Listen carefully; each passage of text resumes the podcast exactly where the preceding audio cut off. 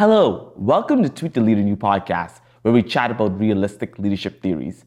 On today's podcast, we'll be chatting about leaders with healthy mindset recap. Four Saturdays in May, where I actually featured amazing leaders who discuss amazing things about how to be healthy in different episodes um, of discussions. But before we start, I would like to acknowledge that we are an Afrocentric um, land. Um, we are in a space at the Delmore Buddy Daye Learning Institute. And so at this podcast, we'll be starting land acknowledgements. And so I'm going to say this land acknowledgement before we begin each podcast. As people of Afrocentric descent, we offer this land recognition in solidarity with the indigenous peoples of Turtle Island in the efforts and deliberate intention towards decolonization. As people of Afrocentric descent, we acknowledge the land of Turtle Island that sustains us, express deep gratitude to its indigenous peoples, and pledge to honor our dignity and divinity that ultimately connects us all. As we connect with different areas of leaders with a healthy mindset, we have talked about so many things that's important. Leaders with a healthy mindset it, it, it consists of, of connecting with different leaders, mentors, being a part of a community to help us to be sustained. In our few episodes, we talked about why it's important to be a leader and why it's important to be healthy.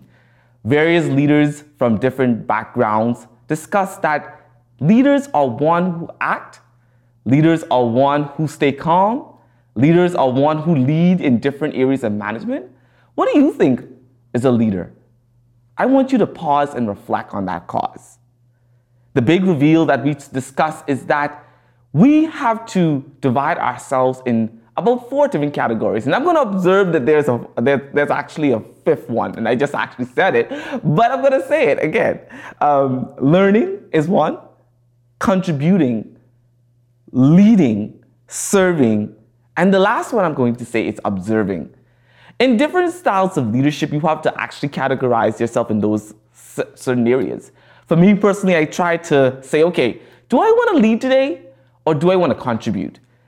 And it gives yourself an ease of mindset when you're contributing. That means you're just contributing your different resources. You're just giving your, your time in, in different ways. But when you're leading, that, that takes a huge amount of time where you actually have to give back a, a, a huge amount of time.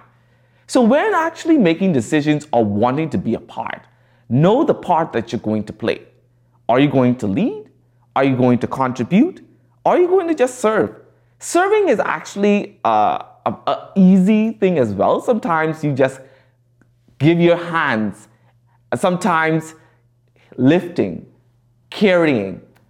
Just, just those simple. Sometimes it's simple. I'm not gonna say it's it's it's not simple. Sometimes it depends on the weight that you're carrying in order to serve others.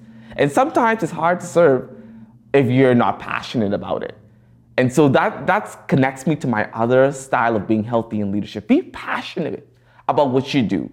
Know when you're connecting with different areas of leadership. I'm going to say something that one of our um, Saturday um, guests said, Keishelle Davis, who's the CEO of the Training Authority back in the Bahamas, she said that once you're passionate about something and the passion ends, thank the passion. Thank the passion which brought you that which gave you much energy to move forward with that. And then move on to the next. Sometimes when you're transitioning into different leadership, sometimes it's, it's scary when you're transitioning. For me, sometimes it's hard um, and scary when I say, okay, I have to transition from this, this, this, this thing to the next thing. And, but it's easy. It helps us to see the growth step to where we want to go and helps us to move forward. I want us to talk about moving forward as leaders who are struggling sometimes just to give back our time and to share our responsibilities. Giving back Sometimes it depends on how we're giving back. Sometimes a lot of leaders sometimes don't see giving back as important. It is important. Giving back to the community helps you to be, I would say, well known. It helps you to, to see that you have a heart of, of, of giving. It also shows that you have a compassionate and vulnerable space in your heart to, to share with the world and to share with your community. And so I always like to encourage people hey, give back, give all that you can to people because at the end of the day, your service will be rewarded. And you don't have to look for a materialistic reward, but looking for that, hey, thank you for that. Thank you that you made a difference into my life. Those type of things are very important when looking at a, a healthy mindset of leadership. Is that you want to make sure, not seeking recognition that you're doing a good job, but making sure that you are actually serving with all your heart and knowing that people are watching you with that purposeful giving heart that you have. And sharing responsibilities as leaders is very healthy. I always try to say, hey, delegation as, as leaders is, is, is good. It helps other people to grow. It helps other people to learn different skills that they did, don't know that they have in their mindset. And so I encourage leaders hey, give all some of your responsibilities, some of your tasks, some of your projects to other people. There's something that I'm doing actually at my job now that I told my, my leadership team that I want to do is hey, I want to have other staff members involved in some of the projects. I want to I want to actually allow them to see their skills develop in different areas as well. And so if you think from that healthy mindset, it gives you a whole um, big openness to move forward. I, I think it's very important as leaders that we have to have a, a standard of value. And values are important when growing in, in that healthy mindset what are your values? What values are you bringing to the table? What values are you contributing to your organization or to your personal self? If you don't have values, what are you doing? I, I, think, I think that's a cliche, but values are important. Having a sense of value, a sense, a sense of boundaries. We spoke about healthy boundaries in the workplace during this, during this past series. Knowing when to mentally guard your mind into different areas. The mind is important. It helps you to know how you are going to guard it each day, how you going to allow your mindset not to be dictated by other people around you or in front of you. You are in charge of yourself.